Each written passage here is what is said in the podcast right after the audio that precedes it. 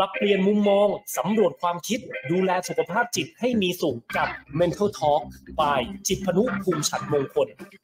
มากลับมาติดตามกันในช่วงนี้นะครับผู้ฟังฮะ19นาฬิกา9นาทีนะครับ ทุกวันอาทิตย์เวลาทุ่มนิด ๆ กับ mental talk นะฮะก็มาคุยกันนะครับเรื่องของสุขภาพจิตนะครับเผื่อว่าท่านใดที่อาจจะมีประเด็นที่เกี่ยวข้องกับหัวข้อในวันนี้เนี่ยนะฮะก็สามารถแชร์หรือว่าสอบถามกันได้นะครับ ผ่านคอมเมนต์ใต้ไลฟ์ที่คุณผู้ชมชมอยู่นะครับ ทักทายคุณผู้ชมทางไลฟ์ด้วยนะฮะสวัสดีครับ สวัสดีครับ ทุกช่องทางนะครับแฟน Facebook แฟนเพจ Twitter TikTok แล้วก็ YouTube นะครับชื่อเดียวกัน FM 91 Traffic Pro ถ้าผมว่าชมอยู่ตอนนี้ ฝากเป็นกำลังใจให้กันนะครับ กดไลค์กดแชร์กันด้วยนะครับเพิ่งผ่านพ้นในช่วงของวันเด็กมาอะแล้วก็จะมีเรื่องราวนะครับที่เกี่ยวข้อง กับเด็กมาคุยกันนะครับ ในวันนี้หัวข้อตามที่ขึ้นนี่เลยนะครับ สภาพแวดล้อมมีผลอย่างไรกับเด็กนะฮะสภาพแวดล้อมมีผลอย่างไรกับเด็กนะครับ ซึ่งเราคงจะเคยได้ยินนะฮะว่า การเลี้ยงดูเด็กเนี่ยสภาพแวดล้อมนี่ก็คือสำคัญมากนะครับว่าจะหล่อหลอมเข้ามาให้เติบโตขึ้นมาเป็นแบบคนอ่าลักษณะไหนอย่างไรนะครับ บางทีเนี่ยมันก็มีส่วนสำคัญมากตั้งแต่ช่วงเด็ก ๆ เลยก็ว่าได้นี่นะครับ ผมพูดคุยกันในเรื่องนี้กับอาจารย์หน่อยครับอาจารย์รุจิราหมอกเจริญ นักจิตวิทยาระดับ 6 โรงพยาบาลจุฬาลงกรณ์สภากาชาติไทยนะครับ อาจารย์หน่อยสวัสดีครับสวัสดีค่ะ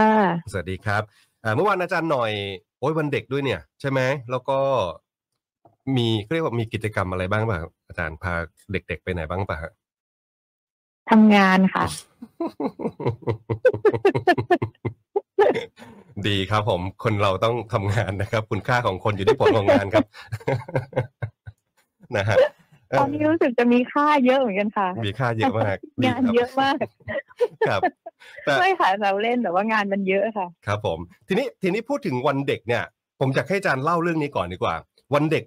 ในยุคปัจจุบันนี้นะโอ้โหกิจกรรมเยอะแยะมากมายเห็นเด็กไปทำนู่นทำนี่แล้วก็ทุกคนก็ตื่นเต้นหมดเลยนะฮะกับวันเด็กในช่วงสมัยของอาจารย์อะไรอย่างเงี้ยมันมีความแตกต่างอะไรกันบ้างไหมครับ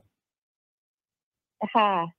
ต้องถามคุณจิตรพานุเหมือนกันว่าตอนเด็กๆ ถ้าเป็นวันเด็กเนี่ยคุณจิตรพานุมีกิจกรรมหรือว่าทำอะไรบ้างไหมคะไปครับ ผมผมไปกับเพื่อนๆสักประมาณปห้าปหกอะไรเงี้ยปสี่ปห้าปหกอะไรเงี้ยไป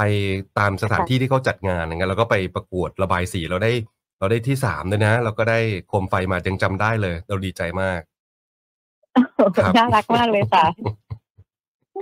ฮะแล้วของอาจารย์ล่ะฮะค่ะ ถ้าเป็นตอนเด็กๆเนี่ยเออก็คือคุณแม่จะพาไปที่เหมือนกับ น่าจะเป็นธนาคารออมสินไหมคะอ๋อที่เขาจะให้กระปุกอะดิฉันจำไม่ได้ว่าน่าจะเป็นสัตเป็นเป็นวันเด็กนี่แหละ ครับ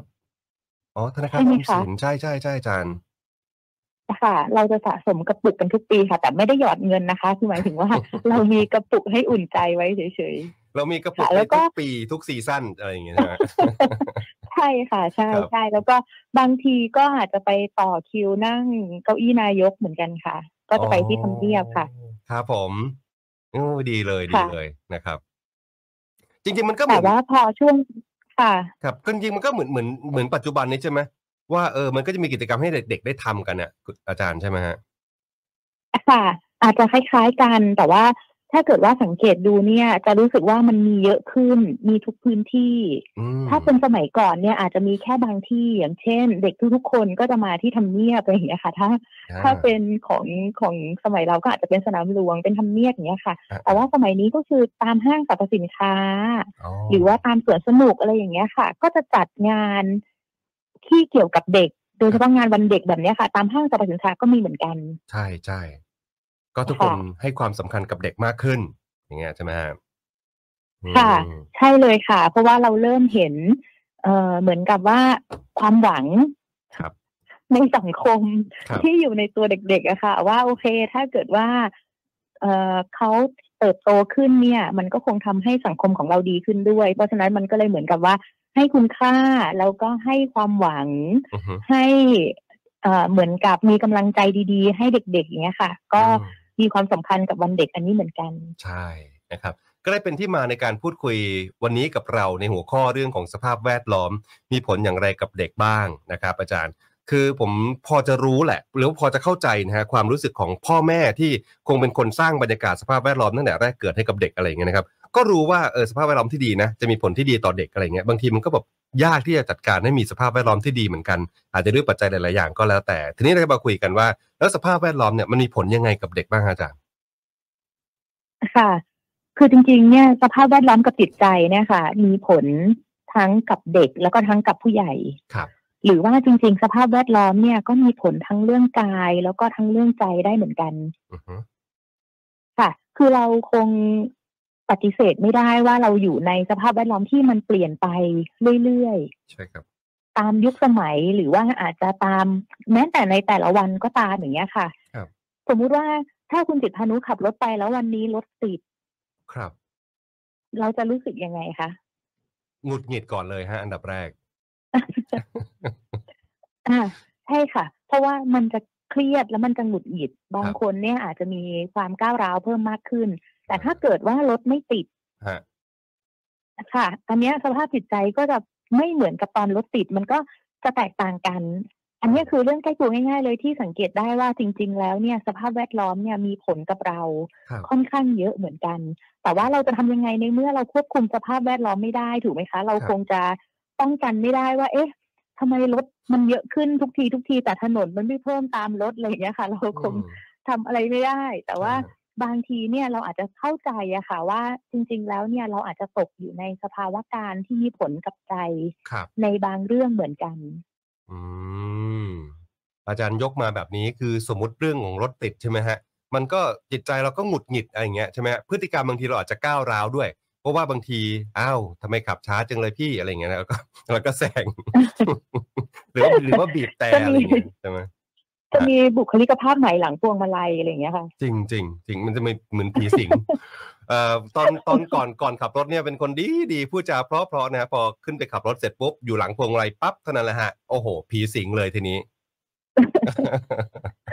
อันนี้ค่ะอันคือครับอ่าฮะเดี๋ยวนะผมผมกำลังจะพูดว่าเราเห็นได้ชัดๆกับตัวเราเอง หรือว่าสิ่งที่เราอาจจะเคยเห็นจากคนอื่น ทีเนี้ยคือพอเป็นเด็กเนี่ยนะครับผมเอ่อแน่นอนเขาเขาก็จะ เปลี่ยนแปลงไปตามสภาพแวดล้อมเหมือนกันทั้งร่างกายแล้วก็จิตใจใช่ไหมอาจารย์ใช่เลยค่ะ ถ้าเป็นสมัยก่อนนู้นเลยค่ะ มีเอ่อเหมือนเป็นนักปรัชญาท่านหนึ่งอะค่ะ ท่านพูดไว้เลยว่าจริง ๆ แล้วเนี่ย ทารกเนี่ยเหมือนกับผ้าขาว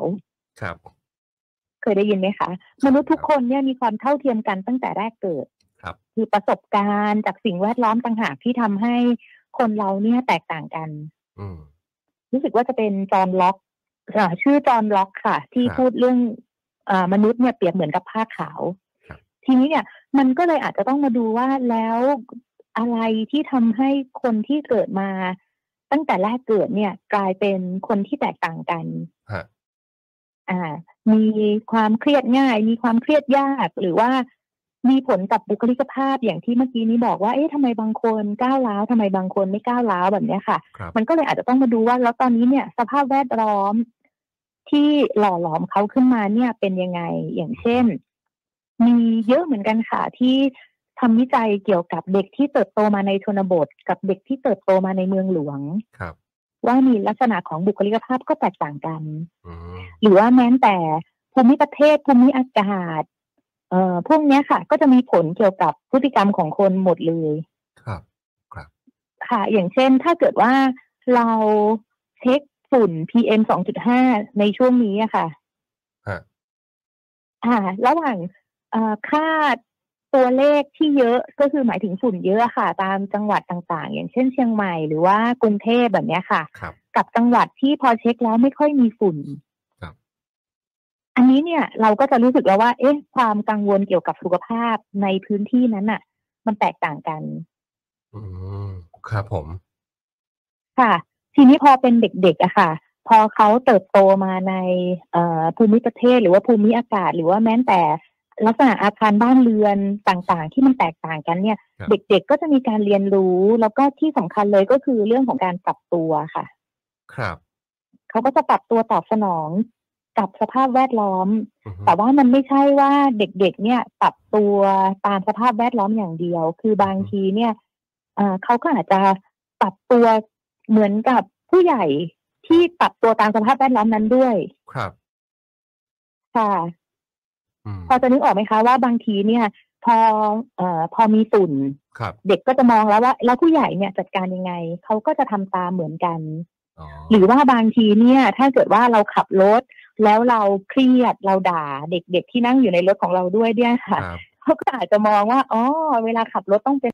แบบนี้เหรออะไรอย่างเงี้ยค่ะอืมเขาก็จะเหมือนกับเรียนรู้ตามสภาพแวดล้อมที่ผู้ใหญ่ทำให้เขาดูด้วยเหมือนกัน อืม ครับ ครับ อันนี้คือไม่ได้เพราะว่าฉะนั้นบางทีสภาพแวดล้อมสำคัญ เออนี่คือไม่ได้ว่าใครหรือว่าโจมตีใครนะผมว่าคือบางทีมันอาจจะเป็นแล้วเราไม่รู้ตัวอะไรอย่างเงี้ยนะฮะคือเด็กๆพูดง่ายๆว่าเขาจะซึมซับอ่าฮะใช่ไหมครับคือซึมซับพฤติกรรมเหล่านี้ได้ใช่ค่ะ คือถึงแม้ว่าเราจะอยู่ในสภาพแวดล้อมที่มันเหมือนกับเลือกไม่ได้ครับ หรือว่าควบคุมไม่ได้เนี่ย แต่ว่าความใกล้ชิดของผู้ใหญ่หรือว่าคนรอบข้าง ที่เป็นผู้ใหญ่เนี่ยค่ะ อันเนี้ยจะมีผลกับเด็กอืมๆอื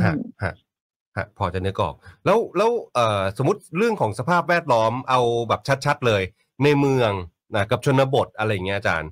เอ่อมันจะมีผลอย่างไรนะกับตัวเด็กอะไรอย่างเงี้ยนะครับผมผมอันนี้ผมความรู้สึกของผมนะ ผมคิดว่าเอ๊ะเด็กในเมืองนี่อาจจะแบบอ่าต้องต่อสู้ต้องต้องกล้าแสดงออกเอ่อมากกว่าใช่ไหมในขณะที่เด็กชนบทอาจจะแบบเอ่อ slow life ชิลๆอะไรอย่างเงี้ยนะครับ ผม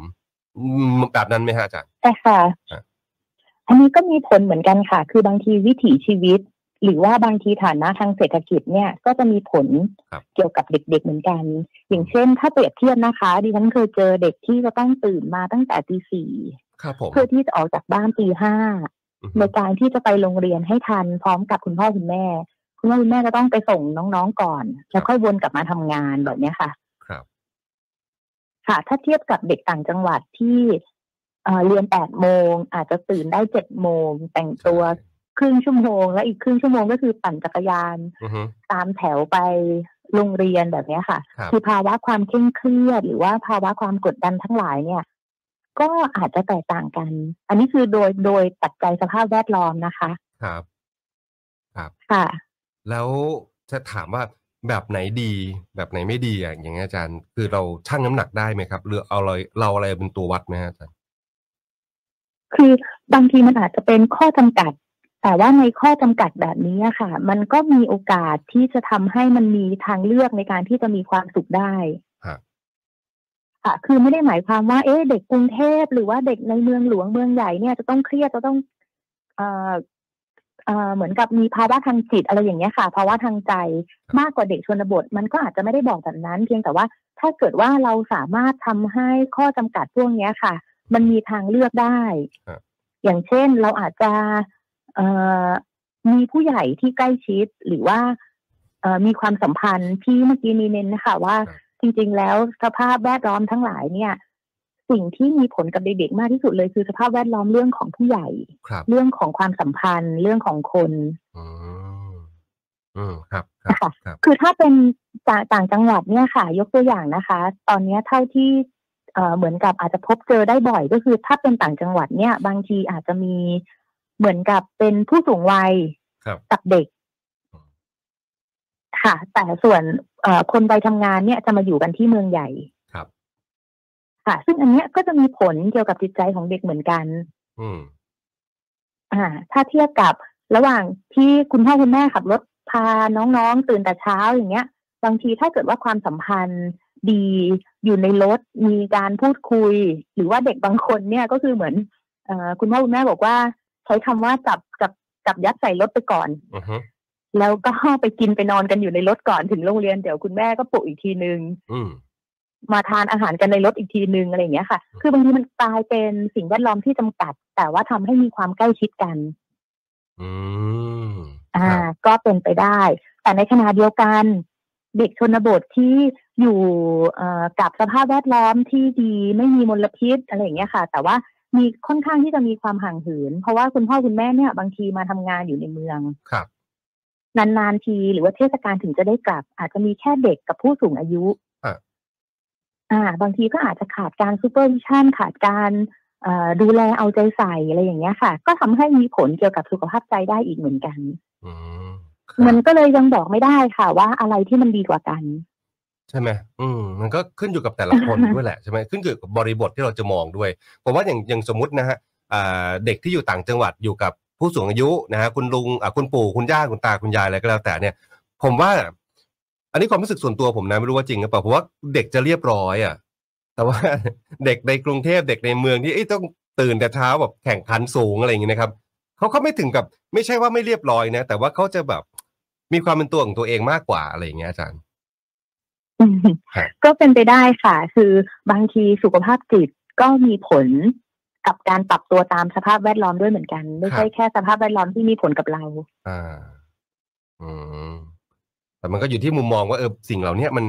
มันดีกับเด็กไหมอะไรอย่างเงี้ยใช่ไหมฮะ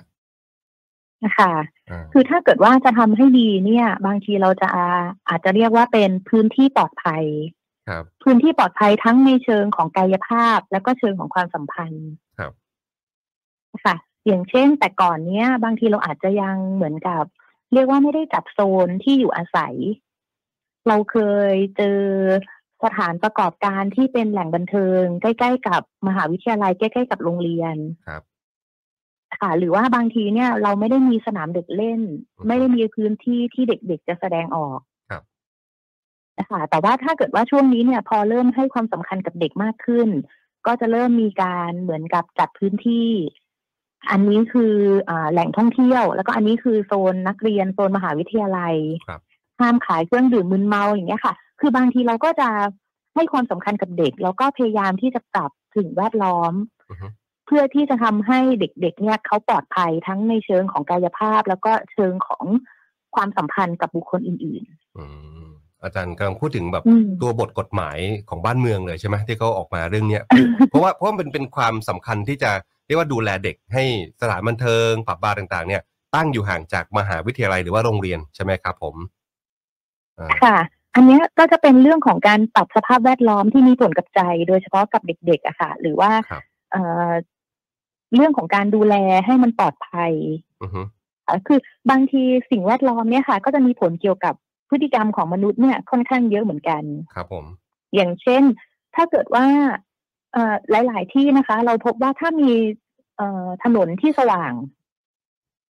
มีแสงไฟเยอะ ๆ อะไรอย่างเงี้ยค่ะ จะช่วยลดอาชญากรรมได้ ครับอืมอันเนี้ยค่ะ ก็จะเป็นเหมือนกับเอ่อสิ่งแวดล้อมง่าย ๆ เลยที่มีผลกับพฤติกรรมหรือมีผลกับใจอือฮึเด็ก ๆ ก็จะเป็นแบบนี้เหมือนกันค่ะ อย่างเช่น ถ้าเกิดว่าเขามี สิ่งอ่าปลอดภัย มีสนามเด็กเล่นครับมีโซนที่รู้เลยว่าโอเค เดี๋ยว อันเนี้ยมีสวนสาธารณะนะ แล้วก็มีโซนเนี้ยที่เป็นสนามเด็กเล่นครับ แต่ว่าบางทีเนี่ยพอเป็นชุมชนเมืองหรือว่าเมืองใหญ่ ๆ แบบเนี้ยค่ะ มันก็จะทำให้พื้นที่แบบเนี้ยค่อนข้างที่จะมีน้อยอืมอืมค่ะ หรือว่าบางทีเนี่ยคุณจิตรพนุเคยสังเกตไหมคะว่า บางทีเราจะเจอเด็กๆที่ เหมือนกับไปซ้อมเต้น หรือว่ากีฬาสีก็จะไปซ้อมเชียร์ลีดเดอร์อยู่ใต้สะพานใต้ทางด่วนอะไรอย่างเงี้ยค่ะ ครับ ไม่ค่อยผมเห็นเข้าไปในห้าง ไปซ้อมในห้างอย่างเงี้ยอ๋อโอเค ค่ะค่ะครับคือบางทีเวลารถติดอย่างเงี้ยค่ะเราก็จะเห็นเด็ก ๆเขาก็มานัดซ้อมกีฬาอ่าฮะสีกันอย่างเงี้ยค่ะ บางทีฮะเราก็จะแบบเอ๊ะทำไมเขาไม่ซ้อมกันในโรงเรียนนะอ่าอ่า เราก็เคยถามแบบเด็กๆอะค่ะว่าเพราะอะไรถึงต้องนัดกันซ้อมข้างนอกไม่ซ้อมในโรงเรียนล่ะอะไรอย่างเงี้ยเขาบอกว่า มันเป็นเหมือนกับมันเป็นเซอร์ไพรส์ของแต่ละสีอะค่ะอ๋ออ่า เดี๋ยวถ้าสีนี้มาเห็นก็จะรู้ว่ามีท่านี้นะอันนี้นะก็ต้องไปแอบซ้อมกันก็แบบอะมันก็เป็นความน่ารักของเด็กๆ ที่พยายามที่จะเหมือนกับทำให้ดีที่สุดอือฮึอ่า ในงานของเขาอะไรอย่างเงี้ยค่ะ แต่เราก็จะรู้สึกว่าเออบางทีถ้ามันมีพื้นที่จริง ๆ ที่เขาปลอดภัยอือฮึไม่ไม่มาซ้อมกันข้างทางอ่าไม่มาใช่สูดใช่ควันรถอะไรอย่างเงี้ยค่ะครับอ่า มันก็จะทำให้เขาอาจจะอ่าทำได้ มากขึ้นหรือว่าทำได้ดีขึ้นหรือเปล่าแต่อันนี้แค่สงสัยนะคะ แต่ว่าเวลาเห็นเนี่ยก็จะเหมือนกับชอบดูว่า เออเดี๋ยวตอนนี้เนี่ย การซ้อมกีฬาสีของเด็ก ๆ เป็นยังไงกันบ้างแล้ว ครับไปซ้อมตามใต้ทางด่วนอย่างงี้ใช่ไหมเออรับเคยเห็นไหมคะอ๋อหรือว่าบางทีก็มีแบบเหมือนแข่งกีฬาเล่นบอลอะไรกันอย่างเงี้ยค่ะ ก็มีฮะใช่ใช่นะครับอืมอ่าทีนี้ขอค่ะขออนุญาตถามอาจารย์อย่างนี้ดีกว่าว่า เรื่องของสภาพแวดล้อมที่มีผลต่อเด็กอะไรอย่างเงี้ยนะฮะคือ คุณพ่อคุณแม่จะรู้ได้ยังไงว่า สภาพแวดล้อมแบบเนี้ยมันมีผลไม่ดีกับเด็กแล้ว ต้องดูที่ตัวเด็กไหมครับ แล้วเราจะต้องมาปรับสภาพแวดล้อมยังไงฮะอาจารย์อืมคือบางทีเราอาจจะเอ่อให้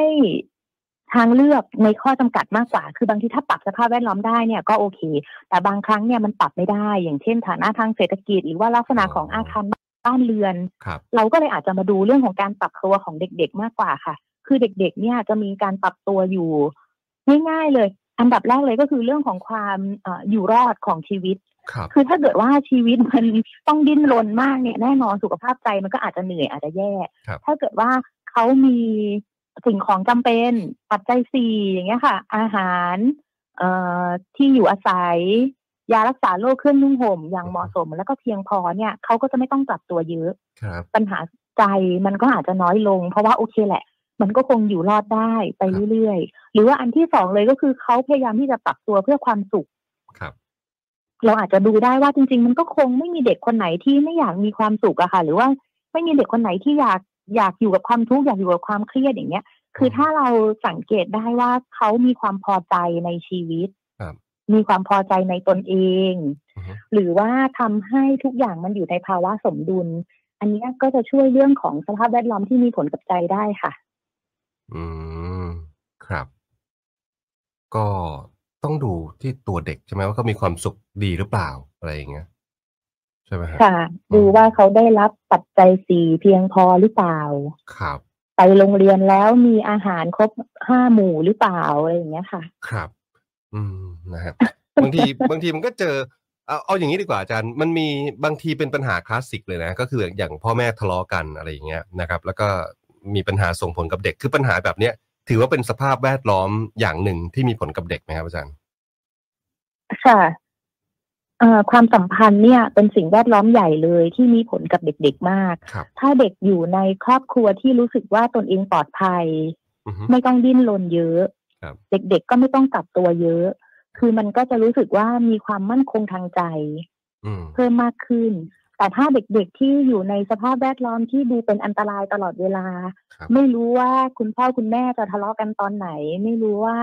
คุณแม่จะโกรธเมื่อไหร่อะไรอย่างเงี้ยค่ะอืมเด็กๆก็จะต้องปรับตัวเยอะตามขึ้นไปด้วยเหมือนกันครับ